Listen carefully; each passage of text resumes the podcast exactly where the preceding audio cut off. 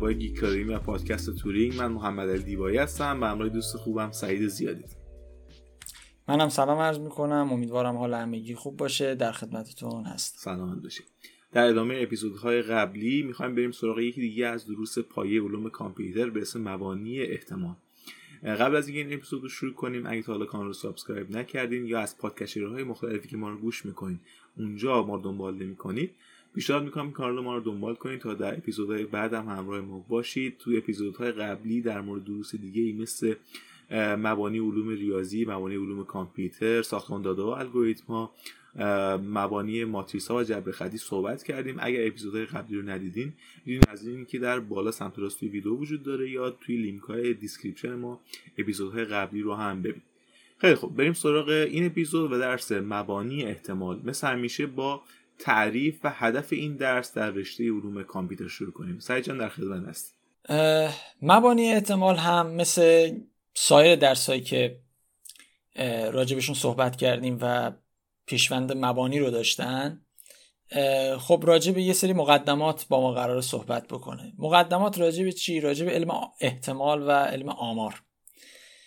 همین ابتدای کاری نکته رو عرض بکنم و اونم اینه که خب به عنوان یه تجربه تصوری که من خودم راجع به درس مبانی احتمال داشتم اون موقع و خب یک دید ناقصی بود این بود که این درس درسیه که مربوط به گروه آماره و چرا بایستی مثلا توی علوم کامپیوتر ارائه شده باشه. حالا سوای اینکه اینها همه بیس ریاضی دارن و به حال همه اینا زیر های ریاضی محسوب میشن. اما از لحاظ تقسیم بندی همونطور که درسی مثل مبانی کامپیوتر از گروه علوم کامپیوتر ارائه میشه یا مبانی علوم ریاضی مثلا میاد از گروه ریاضی ارائه میشه درسی مثل مبانی احتمال هم به صورت تخصصی بخوایم صحبت کنیم از گروه آمار و در واقع گروه آمار و کاربردها ارائه میشه. بله. و خب تصور من این بود که این درسی درس اضافی یکی از یک رشته دیگری اومده. ولی خب دلیل این قضاوت هم این بود که قضاوت ما سطحی بود و بر اساس اون اسامی بود. یعنی می‌گفتیم اسم رشته ما علوم کامپیوتر اسم اون درس هم مبانی احتماله و اینا هیچ ارتباطی به هم ندارن. ولی خب سالهای بعد کاملا متوجه شدم که این دید یه دید ناقصه و این تصورم تصور کامل و درستی نیست. تو بسیاری از درس ها در ادامه مسیر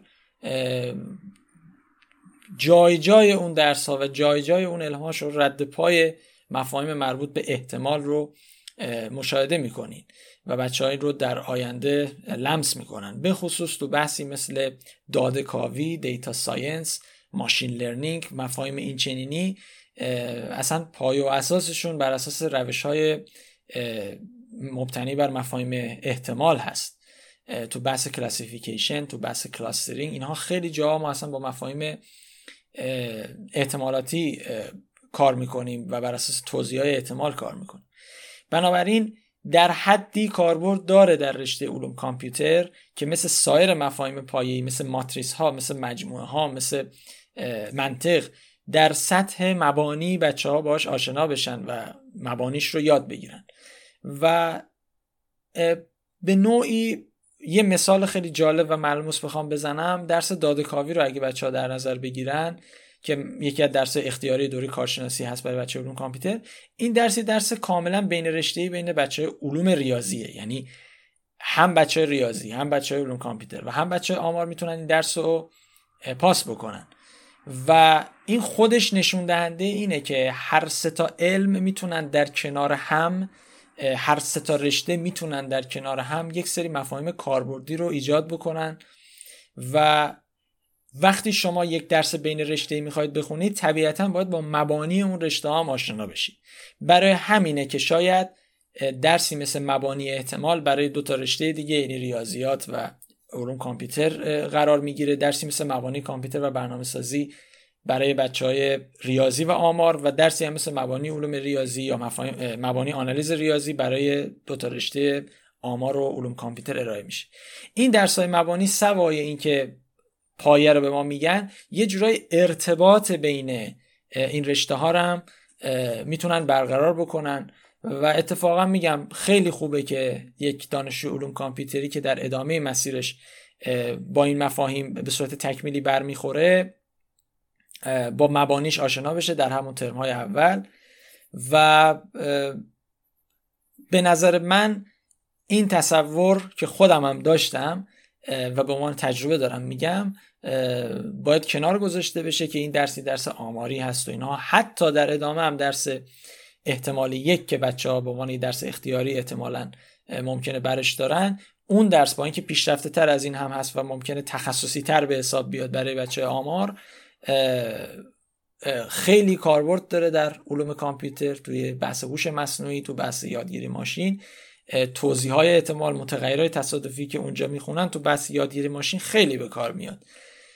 برای همین خب چه بهتره که بچه ها با مبانی هم آشنا بشن. خود احتمال هم دیگه بچه ها باش آشنان که در جای جای زندگی روزمره ما هم کاربرد داره دیگه. یعنی الان خیلی از مسائل تمام پیش هایی که انجام میدیم از پیش بینی آب و هوا گرفته تا موارد دیگه همه و همه بر اساس احتماله.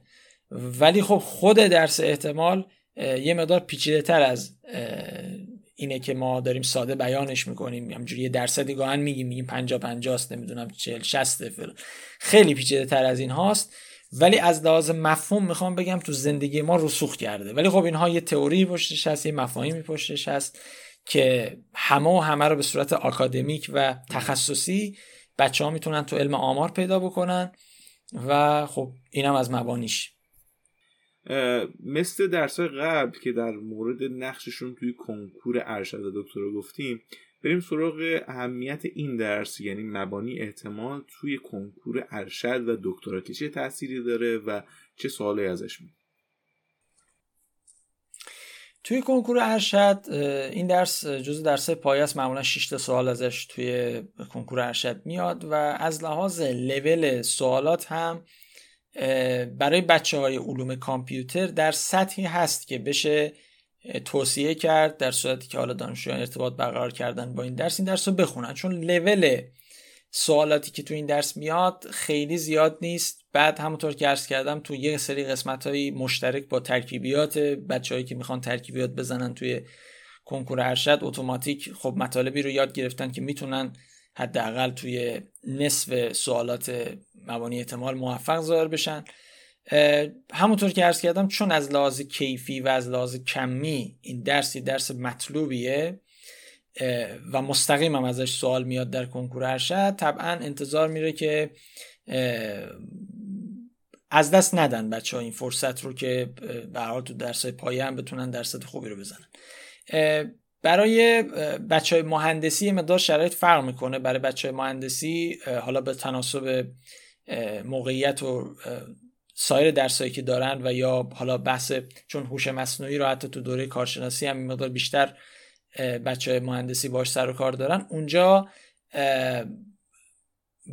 درسی رو دارم به نام آمار احتمال مهندسی که خب اونجا یه مقدار فراتر بهش بحث میشه. یعنی حتی مفاهیمی که بچه ها اینجا توی احتمال یک بررسی می‌کنن و می‌خونن مثل توضیح های احتمال.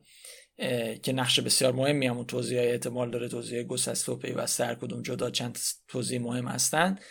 و غذایای مربوط به اونها بحث کواریانس و اینجور چیزهایی که بچه ها اونجا بیشتر باش سر و کار دارن.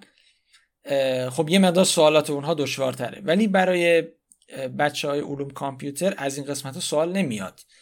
مفاهیم مثل متغیرهای تصادفی و اینها رو بچه ها تو احتمال یک می‌خونن که توی ارشد سوال از اصلا از این قسمت ها نمیاد.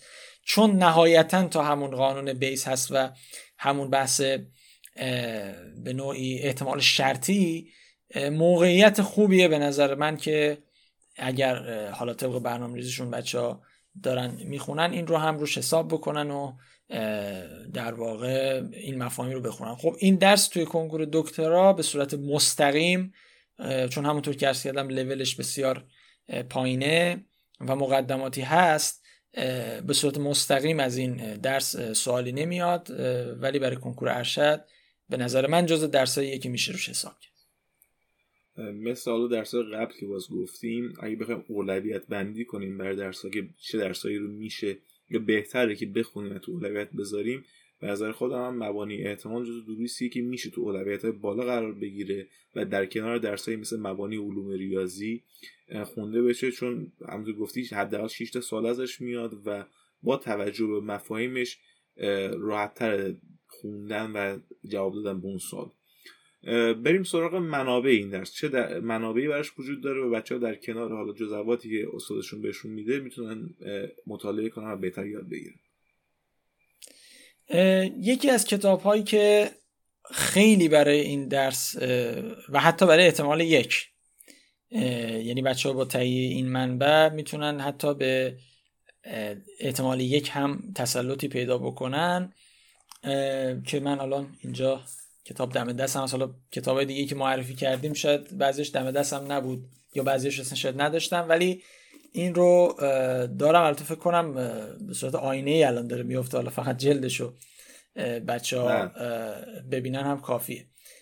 کتاب مبانی احتمال شلدون راس هستش ترجمه آقای دکتر احمد پارسیان. حالا انتشاراتش هم بخوام بگم نشر شیخ بهایی. حالا انتشارات خیلی شد مطرح نباشه. حالا خواستم فقط بگم این جلد برای اون انتشارات هست. ولی نویسنده آقای شلدون راس و ترجمه هم دکتر پارسیان. این کتاب جز کتاب های به نظر من خوبه که خیلی با تمرین های خوب و با به نوعی پوشش همه جانبه.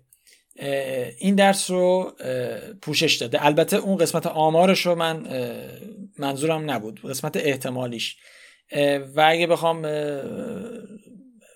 راجب مبانی احتمالم بگم سه فصل اول این کتاب راجب همون قسمت احتمال به بعده.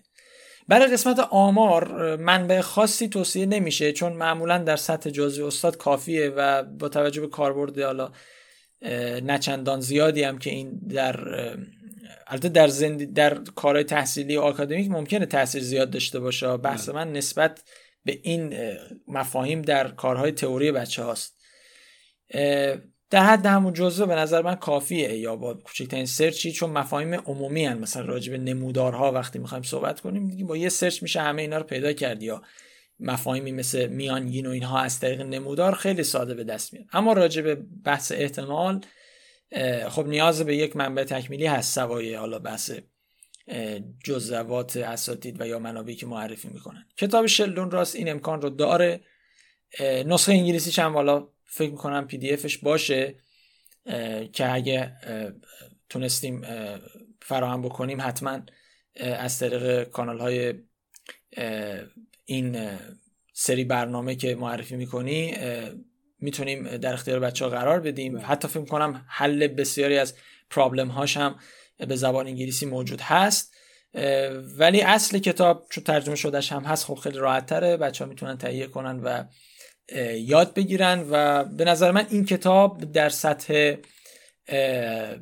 مبانی احتمال چون قسمت مبانیش رو هم داره اوکی هست. کتاب های دیگه هم هستن خیلی خوبن منتها چون از متغیر تصادفی شروع می‌کنن بیشتر برای همون احتمال یک مناسبن و خیلی نمیشه گفت از پایه دارن شروع می‌کنن. و یه کتاب دیگه هم حالا بخوام معرفی بکنم کتاب آقای جواد بهبودیان برای فکر می‌کنم نشر آستان قدس رضوی بود اگه اشتباه نکرده باشم.